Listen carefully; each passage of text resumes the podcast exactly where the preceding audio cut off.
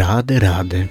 Ja mam na imię Pikanta, a wysłuchacie podcastu na kanale Boska Energia, gdzie zazwyczaj mówimy o duchowości wschodu, Raganuga Bhakti, żeńskim aspekcie absolutu i filozofii Gaudia Wisznuickiej, ale w tej serii zatytułowanej Złote myśli siostry Michaeli zajmuję się przede wszystkim odkłamywaniem absurdalnych stwierdzeń pewnej polskiej zakonnicy, która uważa się za specjalistkę od religii wschodu i posiadaczkę czarnego pasa w Bhagavad O ile nasza pingwina do tej pory brodziła po samym intelektualnym dnie, taplając się w lepkim mule i wodorostach, to tym razem niewątpliwie dokonała ona w tym dnie odwiertu. Jakiś czas temu trafiłem na materiał z monologiem siostry Michaeli Pawlik, w którym to nasza ulubiona zakonnica zmieszała z błotem zarówno największą legendę i bohatera współczesnych Indii, Mahatmę Gandhiego, jak i samego Krysznę, tym razem zarzucając mu rasizm. Materiał pochodzi z kanału Salvenet i jest zatytułowany W co wierzył Adolf H. Z wiadomych względów nie mogę użyć pełnego nazwiska tego pana, ale jest ono w tytule źródłowym. No i pewnie domyślacie się, że nie mogłem obok tego przejść spokojnie. Musiałem coś powiedzieć w tej sprawie.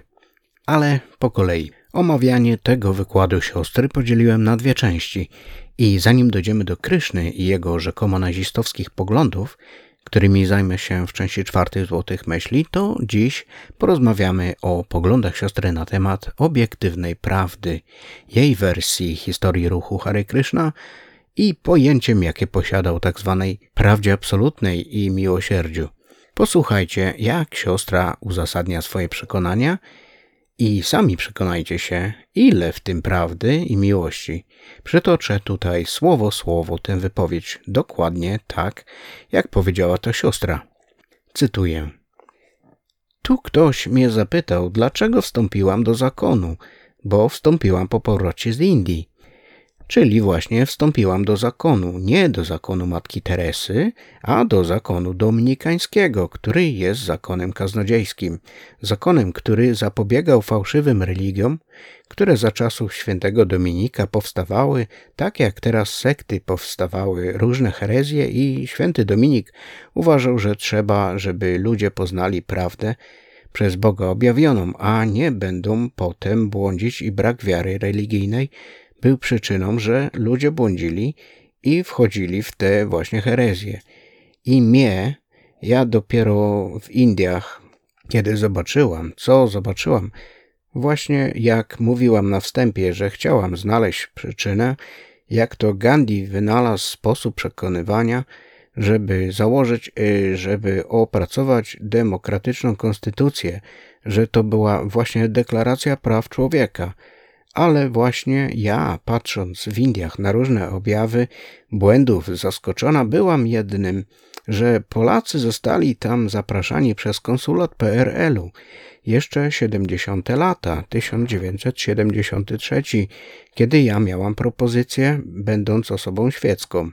Miałam propozycję, żeby zapraszać na placówkę misyjną młodych ludzi, a potem w konsulacie naszym w Bombaju będzie rozmowa indywidualna, jeżeli taki młody człowiek zgodzi się, że będzie, że chce się zapoznać z tamtą y, religią i będzie uczył w Polsce, to będzie miał pół roku bezpłatnego pobytu w Indiach na czas nauczania się wybranej przez siebie wiary, bo tam jest wiele różnych y, religii, ponieważ nie ma jednorodnego urzędu nauczycielskiego, bo każdy guru jako Bóg to po swojemu uczy. Jeżeli ja się pytam, jeżeli ja się pytam, to komu wierzyć? Ten mówi, że jest Bóg, tamten mówi, że jest Bóg, ten mówi inaczej, tamten trochę inaczej, a mi Hindus mówi tak: słuchaj jednego, słuchaj drugiego i co tobie jawi się jako prawda, do tego się stosuj. No więc wielka względność prawdy, no wielka no, swoboda, ale jednocześnie jest niezdolność poznania prawdy. Dlatego Gandhi powiedział, że gdyby on mógł poznać absolutną prawdę, gotów byłby oddać życie. Tak mówi Gandhi, ale że nie zna absolutnej prawdy i uważa, że nie sposób poznać absolutnej prawdy, to się stosuje do tej treści, którą on uważa za prawdę. A my mamy powiedziane przez Jezusa. Jezus mówi: Ja jestem prawdą, drogą i życiem, i mamy, niezależnie od tego, co mi się podoba czy nie, tu mamy obiektywną prawdę.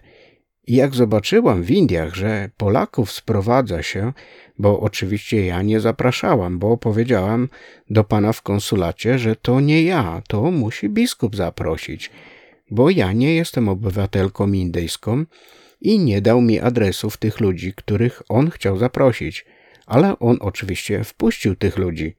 W Polsce była pomoc Matce Teresie, misjonarzom zbierali pieniądze. Jase też zebrał tych ludzi, którzy weszli w ten ruch i sobie też przyjechali na koszt misyjnych pieniędzy. W każdym razie konsulat nie płacił pieniędzy, bo nie wiedział, czy ten człowiek podejmie się takiej pracy, tylko musiał ktoś być osobiście.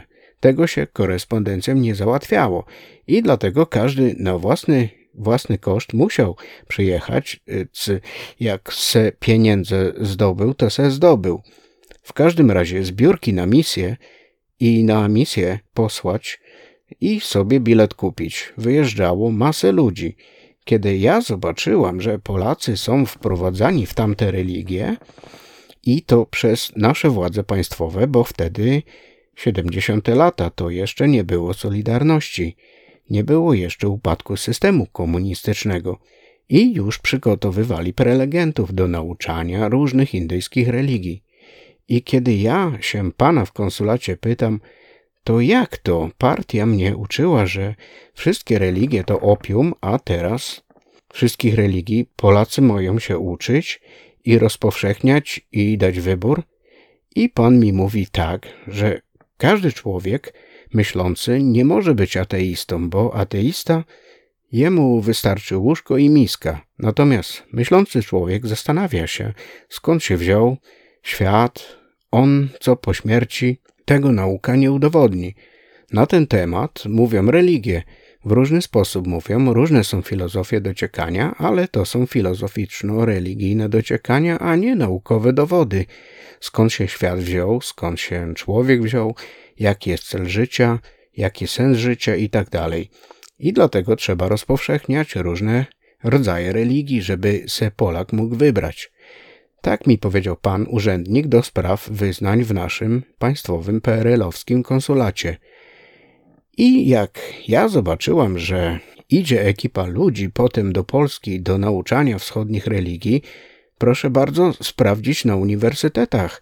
Nazwiska nie będę cytować, ale można sprawdzać, kto przyjechał się przez Indię, kto reklamuje hinduskie poglądy na uniwersytetach. To jest, to są rzeczywiście prelegenci za pieniądze. Mnie pan urzędnik do spraw wyznań powiedział, że jak ja bym zaprosiła na placówkę misyjną, ludzie sobie na misję zbiorą pieniądze i bilet sobie też kupią, to ja bym dostała 300 dolarów miesięcznie. Za to, że ja współpracuję i z placówki misyjnej Współpracuję do rozpowszechniania wschodnich religii, czego się oczywiście nie podjęłam, ale mnie to prawdę mówiąc przeraziło i kiedy w 80 roku, kiedy Solidarność zaczęła działać, ja do Polski wróciłam swoją drogą, że wróciłam i jeszcze chora byłam, dolegliwości miałam boli brzucha, miałam, perforował wyrostek, pękła ślepa kiszka, no i na szczęście już w Polsce, że miałam operację i przeszłam rehabilitację po perfororo wyrostku, ale ja zrozumiałam, że ja muszę zapobiegać tej fałszywej doktrynie, dlatego że inaczej się przedstawia Polakowi, a inaczej to w rzeczywistości wygląda. Właśnie jest y, nowe Wedy, nowy Koran w XIX wieku opracowany, gdzie nie ma negatywnych zdań.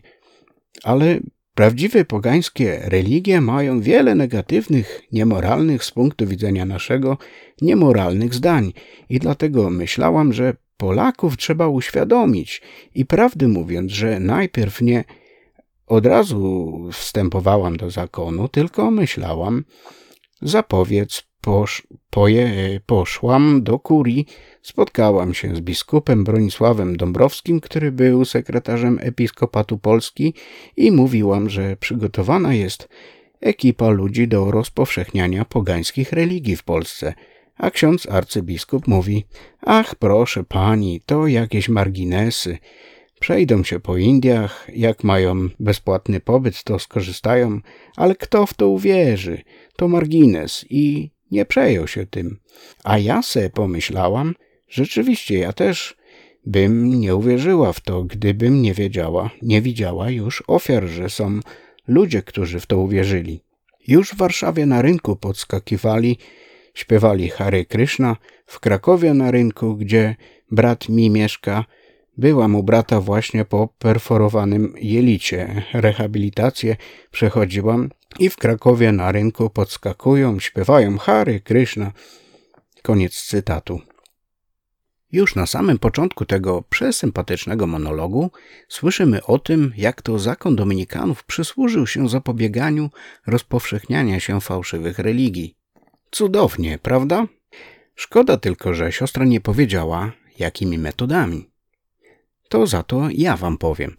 Słyszeliście może o świętej inkwizycji, która dokonywała w średniowieczu dziesiątek tysięcy aresztowań ludzi?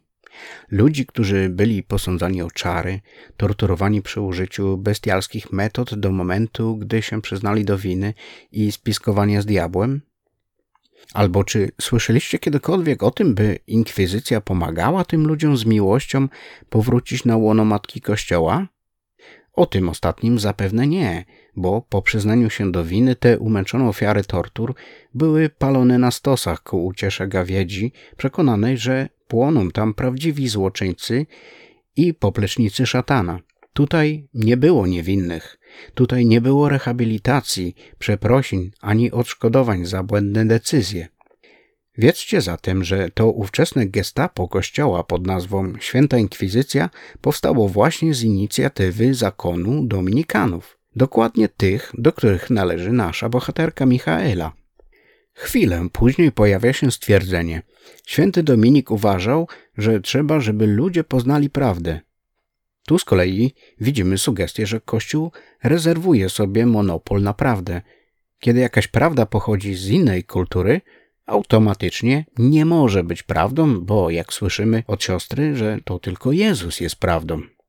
To ja się zapytam w takim razie, czy twierdzenie, że 2 plus 2 równa się 4 to też Jezus? To chyba raczej taka prawda obiektywna i nie ma znaczenia, czy jakieś pismo święte to potwierdzi, czy nie. Żyjemy w świecie, w którym bez względu na Kościół spotykamy się z zasadami logiki, które są dla nas tak naturalne i prawdziwe, że religia wcale nie musi ich potwierdzać. Nieistotne, czy dwa złote do dwóch złotych dodaje Polak w Łomży, czy dwie rupie do dwóch rupi dodaje Hindus w Jaipur. Suma dodawania w obydwu tych przypadkach zawsze będzie cztery. Ale powiem wam tak od siebie, iż obserwując życie doświadczyłem, że kiedy jakaś osoba mówi, że tylko u niej jest prawda, to należy uważać, nie ufać, a najlepiej brać nogi za pas, bo sprawa jest podejrzana. Jest jeszcze jedna religia, która nazywa zbiór swoich dogmatów prawdą. Wstąpienie w szeregi tej organizacji nazywa się poznaniem prawdy, zaś odejście od tej organizacji analogicznie jest nazywane odstąpieniem od prawdy albo odstępstwem. Wiecie o kim mówię? O świadkach Jehowy. Zaprawdę, zaprawdę wam powiadam, jeśli słyszycie, że ktoś zna jedynie słuszną prawdą, zabierajcie swoje zabawki i zmieńcie lepiej piaskownicę czym prędzej, bo dalsza polemika będzie próbą wdrukowania do waszego umysłu dogmatów, których na pewno nie chcecie, ale o tym nieco później w tym podcaście. Siostra czuje się misjonarką, podróżniczką i znawczynią tak wielu dziedzin, o których wypowiada się ex katedra, że w związku z tym czuje, iż Polaków trzeba uświadamiać o zagrożeniach płynących z pogaństwa, a zwłaszcza z religii wschodu. Tylko wydaje mi się, że żeby kogoś uświadamiać, warto samemu najpierw być świadomym zagrożeń niesionych przez hm, chociażby chrześcijaństwo. Ale przede wszystkim warto znać język polski w stopniu, odpowiednim do wyższego wykształcenia, którym się legitymuje. A tutaj słyszymy takie gwarowe określenia, które aż kłują w uszy. Żeby se Polak mógł wybrać. Ja se pomyślałam. Zbierali pieniądze, ja se też zbierałam. Wyjeżdżało masę ludzi. I w końcu perfororo wyrostku, które świadczy o poziomie wiedzy medycznej siostry Michaeli. Kolejny fragmencik, do którego chcę się przyczepić, brzmi tak. Ten mówi inaczej, tamten trochę inaczej, a mi Hindus mówi tak: słuchaj jednego, słuchaj drugiego i co tobie jawi się jako prawda, do tego się stosuj. Tutaj rozbawiło mnie, że po raz kolejny siostra Michaele pyta się o opinię nie nauczyciela duchowego ani autorytetu, tylko zwykłego, randomowego Hindusa z ulicy i na podstawie jego wypowiedzi kształtuje swoją opinię o hinduizmie. Chyba nie wymaga to komentarza. Wiadomo, że statystyczny wierny jakiegokolwiek wyznania nie ma zbyt wielkiej wiedzy na temat swoich wierzeń, bo trzeba sobie uświadomić, że wierzenia kościoła, do którego jakiś chrześcijanin należy, nie mają wiele wspólnego z wiarą osobistą. Chodzi tu o tak zwane pakiety wierzeń. Zapewne doskonale wiecie, jak działają operatorzy telefonii komórkowej czy dostawcy telewizji kablowej. Nie możesz sobie dowolnie skompletować zestawu swoich ulubionych kanałów czy usług w telefonie. Musisz wybrać pakiet A albo pakiet B, w którym po prostu są ustalone usługi narzucone przez operatora. Podobnie jest w religiach, które posługują się ściśle określonymi pakietami wierzeń. Kościoły chrześcijańskie, ale nie tylko chrześcijańskie, wymagają od swoich wiernych bezwzględnego dostosowania się do odgórnych ustaleń w sprawach rozumienia Boga i Pism Świętych. Taki zestaw nazywa się dogmatami wiary, katechizmem lub po prostu prawdami wiary. Ale jest to nic innego jak pakiet, w którym nie możesz nic zmienić, a tylko go zaakceptować bez zadawania pytań, czy ma on w ogóle sens. Kiedy miałem 6 lat, Zadałem mojej babci pierwsze w moim życiu pytanie filozoficzne, a babcia była dla mnie wówczas niekwestionowanym autorytetem w dziedzinie teologii. Przyszedłem do babci i mówię: Babciu, w tej modlitwie takiej długiej, co mówimy w kościele, chodziło mi oczywiście o katolickie credo. Jest taki fragment: Wierzę w ciała zmartwychwstanie, żywot wieczny. Amen ale przecież my wierzymy, że po śmierci pójdziemy do nieba, a ciało to jednak umrze. To o co chodzi w tej modlitwie? Nasza dusza oddziela się od ciała i idzie do nieba? Czy ciało ożywa po śmierci? Babcia na to niewątpliwie zmieszana mówi: yy, Tak się tylko mówi, to modlitwa. W tamtym czasie, oczywiście, taka odpowiedź mi wystarczyła. Nie drążyłem. Dwadzieścia lat później, już nie będąc katolikiem, przypomniałem to pytanie babci. Babciu, credo to oficjalna doktryna waszego kościoła, tak? Zbiór najważniejszych dogmatów obowiązujących każdego katolika. To jak to jest w końcu? Dusza idzie do nieba, czy czeka na zmartwychwstanie razem z ciałem? A może w wyznaczonym czasie jest zabierana z tego nieba po to, by z powrotem wcisnąć ją w ciało człowieka, który znowu musi żyć na ziemi? I wiecie, co mi powiedziała moja o 20 lat mądrzejsza babcia? Muszę się zapytać proboszcza, Oczywiście nie poszła z tym pytaniem do księdza, bo musiałaby mu wytłumaczyć, że to pytanie zadał jej własny wnuk, heretyk i odszczepieniec, którego trzyma pod swoim dachem.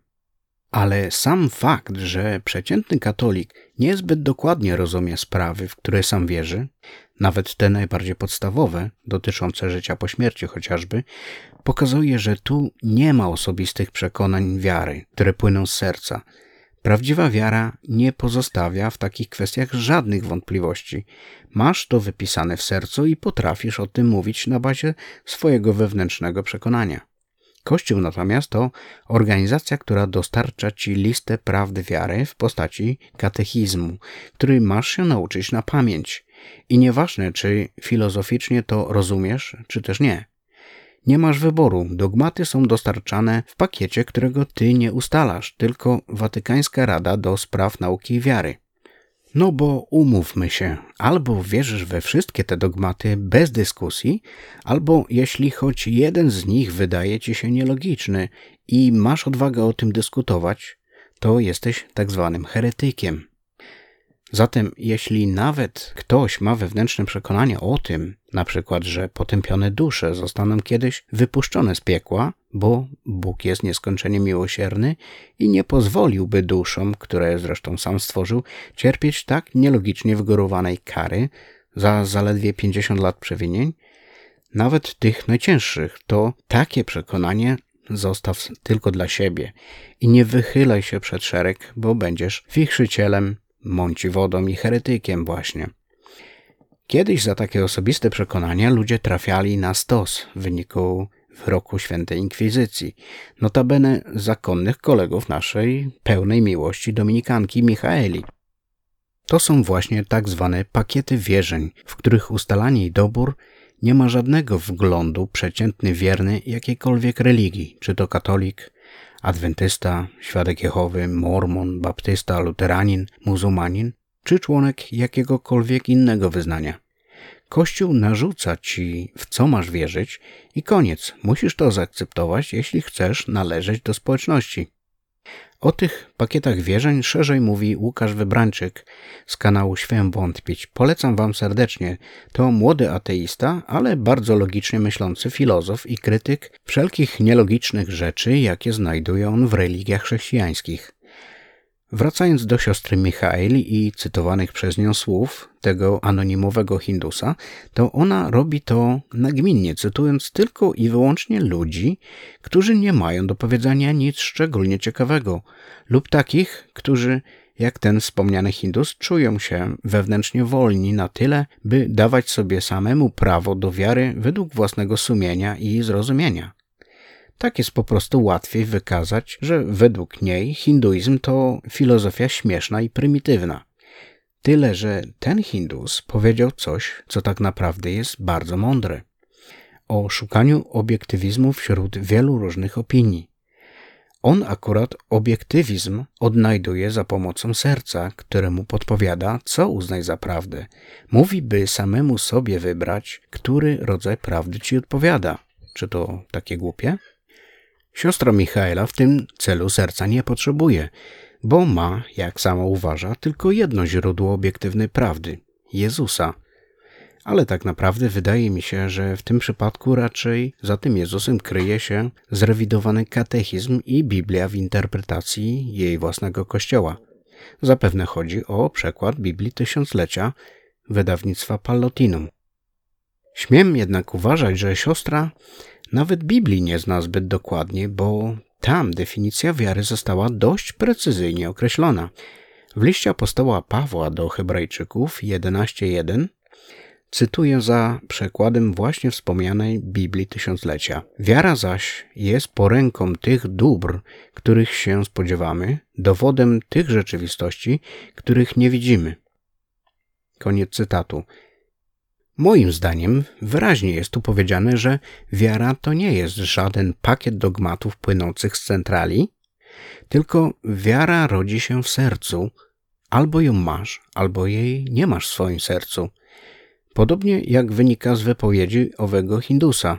Ale oczywiście siostra taką wolność serca do wiary z niego płynącej przedstawia w negatywnym świetle. Na potwierdzenie tego, że wiara musi być narzucona w pakiecie, cytuję wypowiedź Jezusa, której zresztą sama dokładnie nie pamięta. Werset ten brzmi dokładnie: Ja jestem drogą i prawdą i życiem. Nikt nie przychodzi do Ojca inaczej, jak tylko przeze mnie. Ewangelia według świętego Jana 14:6. I znowu zaczerpnięta z Biblii Tysiąclecia, wydanie czwarte, wydawnictwo Palotinum. To ulubiony werset apologetyków chrześcijaństwa służących według nich do pokazywania, że wszyscy się mylą dookoła i tylko chrześcijanin ma słuszny drogowskaz. Tylko czy jest to takie obiektywne? To raczej doskonały przykład, jak subiektywnie i jednostronnie postrzegać prawdę narzuconą z góry, i to prawdę tylko w jakiejś bardzo wybranej dziedzinie. Bo owszem, może to być jakaś prawda, ale nie prawda na każdy temat. To prawda tylko o tym, jak trafić do niebieskiego Ojca.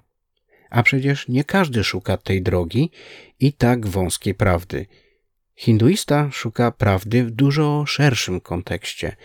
Tym bardziej Wajsznawa szuka drogi do Boga, który niekoniecznie jest ojcem, ale chociażby małym, słodkim chłopcem wymagającym opieki. Bóg nie zawsze musi ojcem. ojcem. Zmienia swoją relację z wielbicielem, dostosowując się do jego indywidualnej potrzeby więzi. Taka prawda jest dużo bardziej obiektywna. Bycie obiektywnym w dyskusjach i wyrażaniu swoich poglądów musi zawierać krytyczne myślenie na swój własny temat, poddawanie krytyce tego, w co się wierzy, i oczywiście nie mówimy tu o słowie krytyka w jego negatywnym znaczeniu, jak to wielu osobom się kojarzy. Sama nawet Biblia pochwala krytyczne myślenie i sprawdzanie zasłyszanych dogmatów, czy są zgodne z logiką i z pismami uznanymi za święte. Apostoł Paweł pochwalił mieszkańców Berei za krytyczne myślenie, czyli za skrupulatność w weryfikacji prawdy, której nie można przyjąć na podstawie tylko tego, że ktoś tak mówi, nawet jeśli jest jednym z naszych nauczycieli. Pozycja autorytetu w dziedzinie rozumienia Jezusa nie stawiała Pawła w roli ostatecznej wyroczni, której słowa przyjmuje się za prawdę automatycznie, tak jak obecnie nakazuje to Kościół. Właśnie za to zostali pochwaleni Berejczycy. Dzieje apostolskie, 17 rozdział, a werset 11. Berejczycy przyjęli naukę z całą gorliwością i codziennie badali pisma, czy istotnie tak jest. Krytycyzm to jest świadomość, że nie wie się wszystkiego. Krytycyzmem jest także założenie, że mogę się mylić, że moja interpretacja lub nasza interpretacja prawdy w grupie może zawierać jakieś błędy logiczne. Ktoś, kto myśli obiektywnie, jest w stanie zmienić swój pogląd na dany aspekt wiedzy pod wpływem logicznie wykazywanego argumentu, ale do tego potrzebna jest gotowość zmiany. Zmiany wszystkiego, co do tej pory błędnie uważaliśmy za prawdę. Oprócz tego, obiektywny umysł potrafi odłożyć swoje poglądy na bok i rozmawiać z przeciwnikiem na zasadach miłości i zrozumienia, tak jakby uważał, że przynajmniej część jego poglądów ma swoje logiczne podstawy. Nie chodzi o przejście na stronę przeciwnika dyskusji, tylko o rozmawianie z nim jak z równym moralnie, równie mądrym i w równym stopniu świadomym swojej roli życiowej. Wielu mądrych księży Kościoła katolickiego potrafi tak rozmawiać i siostra powinna z nich brać przykład. Podobnie robią wyznawcy Kryszny. Szczery Wisznuita i prawdziwy jogin studiuje sanskryt, wedyjskie pisma, czyta je, sprawdza i wyciąga wnioski, a później nad nimi medytuje w zacisznym miejscu, by usłyszeć głos serca w danym temacie, a na końcu wprowadza te zasady w swoje życie – Ważne są słowa guru, ważna jest konkluzja wedyjskich pism, ale najważniejsze jest praktyczne doświadczenie, że doszło się do prawidłowego zrozumienia. Ja też kiedyś byłem katolikiem. Wiecie, czemu już nim nie jestem? Wpadła mi w ręce Biblia. Otworzyłem, przeczytałem. Nic mi się tam nie zgadzało. Potem byłem świadkiem Jehowy i też już nim nie jestem, z tego samego zresztą powodu. Tylko tym razem dojście do wniosku, że tu też nic się nie zgadza, zajęło mi trochę więcej lat. Jakiś czas później zastanawiałem się, czy nie wstąpić do Hare Kryszna, bo pokochałem Boga pod postacią Kryszny, ale tym razem byłem już trochę bardziej cwany. Iskon zbyt mocno mi przypominał te dwie poprzednie sekty, z których odszedłem. Moją dewizą życiową stało się wówczas nikomu nie ufaj, wszystko sprawdzaj, czytaj i porównuj, nie bądź naiwny. Zamiast mówić, co się wie, warto wiedzieć, co się mówi. Chwilkę po tym słyszymy popis znajomości politologii w wykonaniu siostry. Chciałam znaleźć przyczynę, jak to Gandhi wynalazł sposób przekonywania, żeby założyć i żeby opracować demokratyczną konstytucję, że to była właśnie deklaracja praw człowieka. Przepraszam. ale zawsze mi się wydawało, że to są dwa różne dokumenty o kompletnie innym pochodzeniu. Czym innym jest Konstytucja Republiki Indii, a czym innym jest Międzynarodowa Deklaracja Praw Człowieka opracowana przez UNESCO przy Organizacji Narodów Zjednoczonych. Ale to tylko szczególik. Dalsze perełki myślowe siostry są o wiele bardziej błyszczące, zresztą posłuchajmy. Pół roku bezpłatnego pobytu w Indiach na czas nauczenia się wybranej przez siebie wiary, bo tam jest wiele różnych religii. Tak, ale wiary nie można nauczać. Wiary można rozbudzić lub uśpić, bo wiara może być albo słaba, albo głęboka. To wynika chociażby z definicji wiary, którą zacytowałem powyżej z listu do Hebrajczyków 11.1. Wiara zaś jest poręką tych dóbr, których się spodziewamy, dowodem tych rzeczywistości, których nie widzimy. Biblia Tysiąclecia, wydanie czwarte, wydawnictwo Pallotinum, Poznań 2003. Ktoś, kto jest uważany za specjalistę w sprawach wiary, robi tak kardynalny błąd, myląc wiarę z religią? Kolejny fragmencik. W Krakowie na rynku podskakują, śpiewają Hare Krishna. Tylko, że właśnie u nas, Polakom, inaczej się przedstawia tę postać Kryszny, a inaczej w rzeczywistości to wygląda. No, tutaj siostra po raz kolejny stawia siebie jako specjalistkę, która postać Kryszny dużo lepiej zna niż sami Baktowie i chciałaby nas, Wisznuitów, uczyć prawdy o Krysznie, której podobno my nie dostrzegamy. Naprawdę? Ona to mówi poważnie? Może jeszcze George'a Lucasa trzeba nauczyć prawdy o Gwiezdnych Wojnach, bo biedak nie zdaje sobie sprawy, co napisał. Wyobrażam sobie siostrę Michaelę łażącą za reżyserem i pouczającą go słowami. No, co ty kręcisz? Jaki imperator wysała pioruny z palców? Gdzie ci szturmowcy lecą? Czemu oni nie są czarni, tylko biali? No gdzie krążownik w kształcie trójkąta? Jaka jasna strona mocy? Przecież oni stosują medytację, to wszystko diabelskie u tych Jedi. Hm, a skoro już wspomniałem o Star Wars, to siostra przypomina mi trochę młodego Obi-Wana, który jeszcze jako uczeń Padawan w epizodzie pierwszym był ostrzeżony, że stoi naprzeciwko groźnego Lorda Sithów. W swej neofickiej dumie powiedział wówczas, że Lordowie Sithów to ich specjalność, a on ani jego mistrz stojący obok nigdy w rzeczywistości jeszcze wtedy nie stawali w szeranki z żadnymi sytami, bo sitowie przez tysiące lat pozostawali w ukryciu. Chwilę później duma rycerzy Jedi została wystawiona na bardzo tragiczną w skutkach próbę, bo mistrz Obi-Wana, Qui-Gon Jinn, zginął w tym pojedynku. Siostra Michaela jest trochę jak taki pełny werwy i entuzjazmu niedoświadczony padawan – i chwali się na wyrost tym, że jest specjalistką w dziedzinie hinduizmu, bo ma rangę eksperta nadaną mu z urzędu episkopatu, tak jakby posiadała jakieś magiczne moce do zwalczania zła. Tylko, że praktyki ani wiedzy to ona nie posiada nawet w stopniu podstawowym, co zdradza zresztą dosłownie w każdej swojej prelekcji – w jednej z nich, sprzed bodajże siedmiu laty, siostra zmieszała pojęcia takie jak Brahman, Brahmin i Brahma jako jeden termin o bardzo niejasnym znaczeniu. No bo nie dziwię się, że przy próbie zmieszania tych definicji wychodzi coś kompletnie bezsensownego. Czy siostra uzupełniła do tego czasu tę lukę wiedzy? Bo to wstyd pomylić półboga Brahmę z kapłanem Braminem i zrównać to jeszcze z wszechobecnym Brahmanem, który jest aspektem prawdy absolutnej. Żeby było ciekawiej, to powiem Wam jeszcze, że źródło słów Brahman znajduje zastosowanie też w innych określeniach. Istnieje jeszcze lecznicze zioło o nazwie Brahmi oraz status cywilny zwany Brahmacharya – Wydzielona część literatury wedyjskiej też nazywa się Brahmanami, a to jeszcze nie wszystko. Nasz wszechświat, w którym żyjemy, zwie się Brahmandą.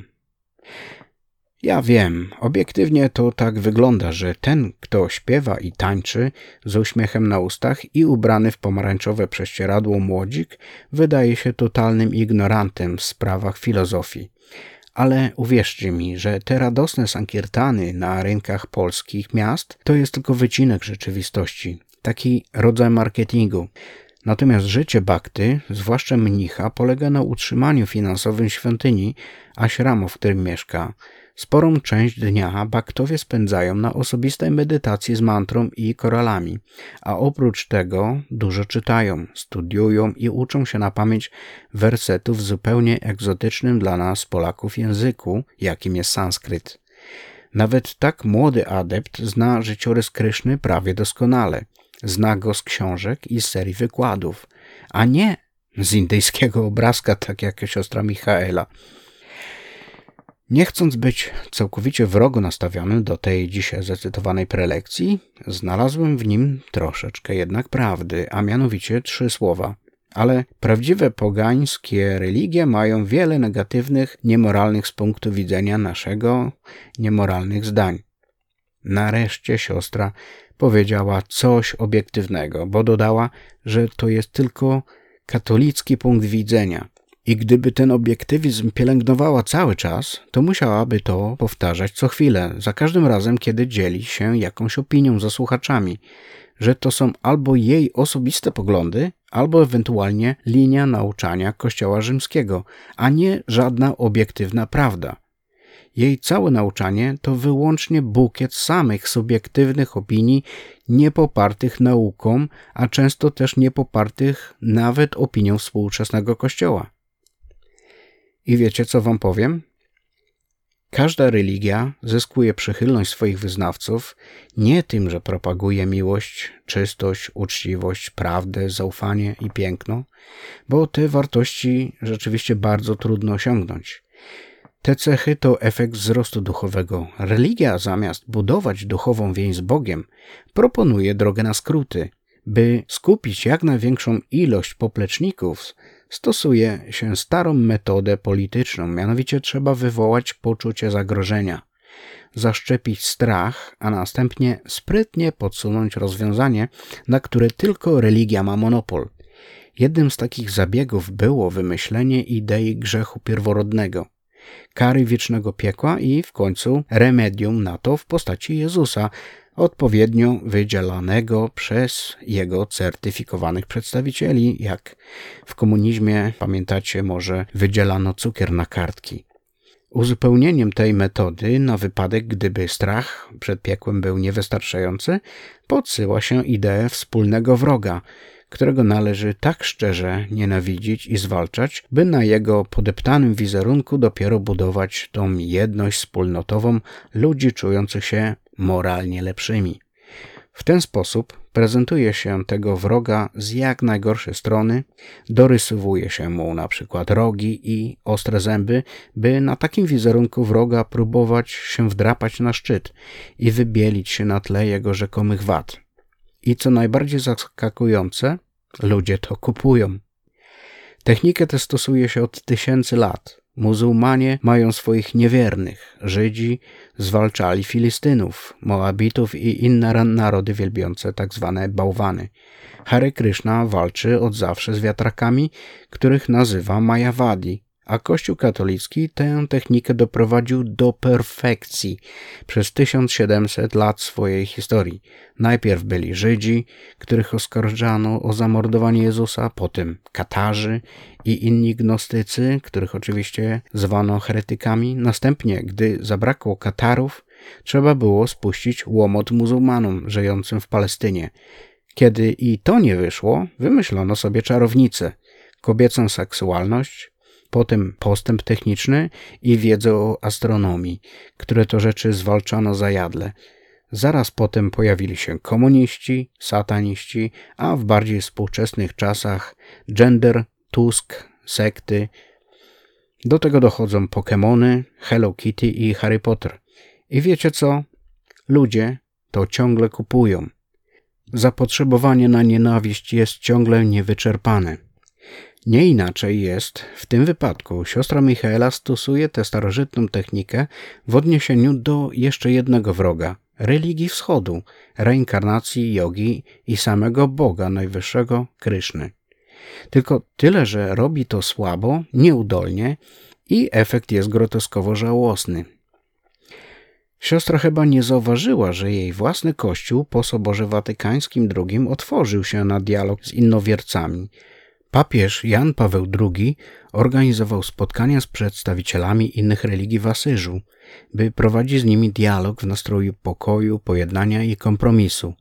Ale najwyraźniej tradycjonaliści tacy jak siostra Michaela czy ojciec Rydzyk wolą siedzieć w mentalnym średniowieczu i grozić ekskomunikom, anatemom lub spaleniem na stosie za rzekome nieposłuszeństwo. Droga siostro, Kościół się zmienił.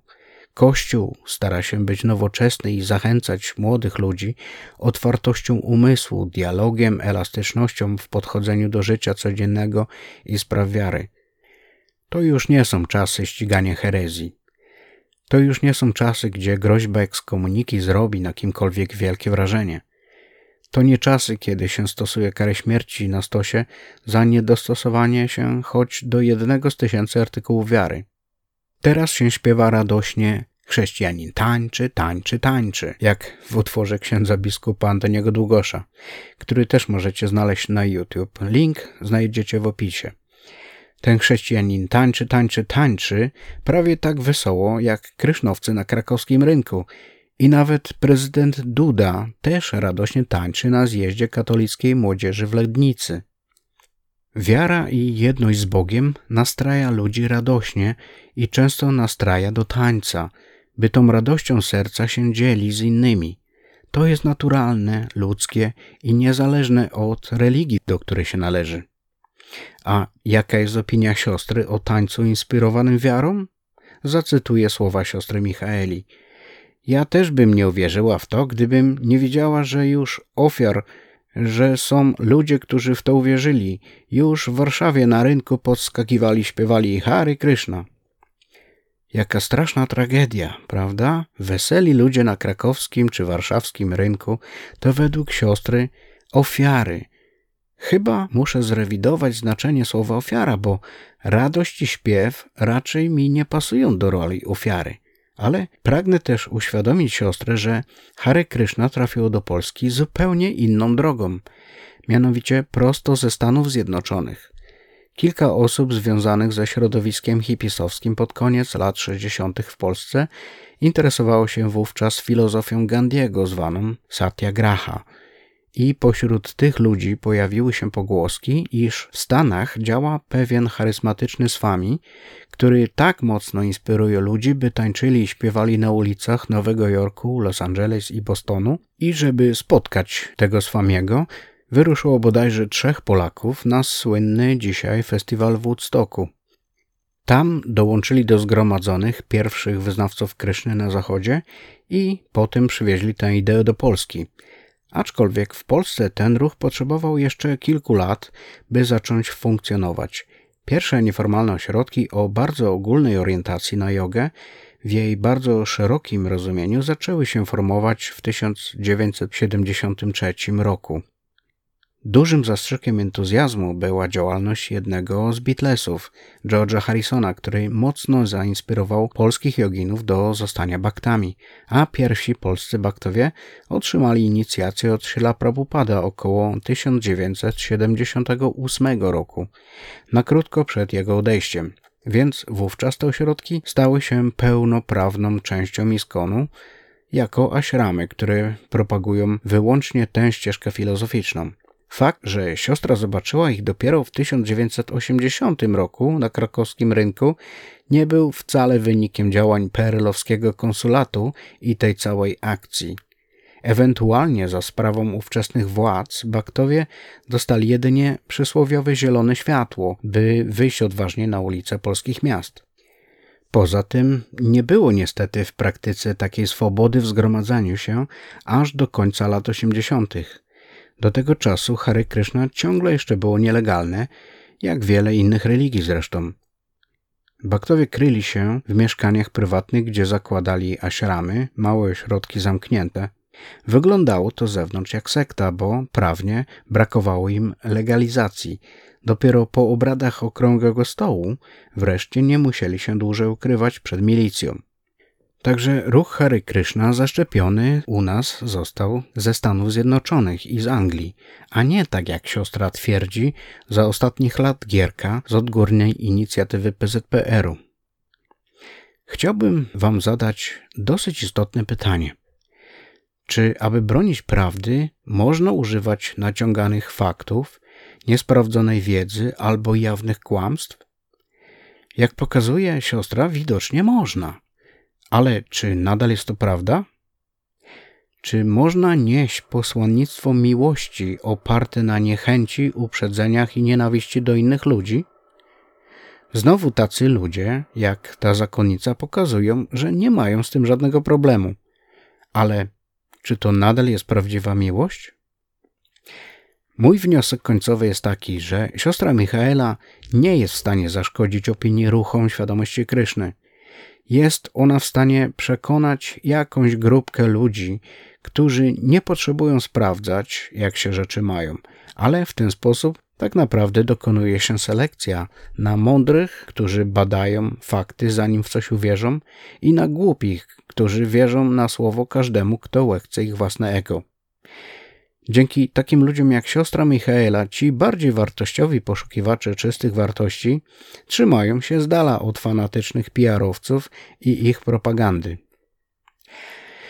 I to na dzisiaj tyle ode mnie, a w następnym podcaście serii Złote Myśli zacytuję Wam resztę tej samej wypowiedzi siostry, gdzie zobaczycie, jak poziom odklejenia od rzeczywistości fanatycznego umysłu próbuje nawet Bogu Krysznie zarzucić rasizm i nazizm, a ideę reinkarnacji przedstawia jako przyzwolenie do bezlitosnego mordowania ludzi.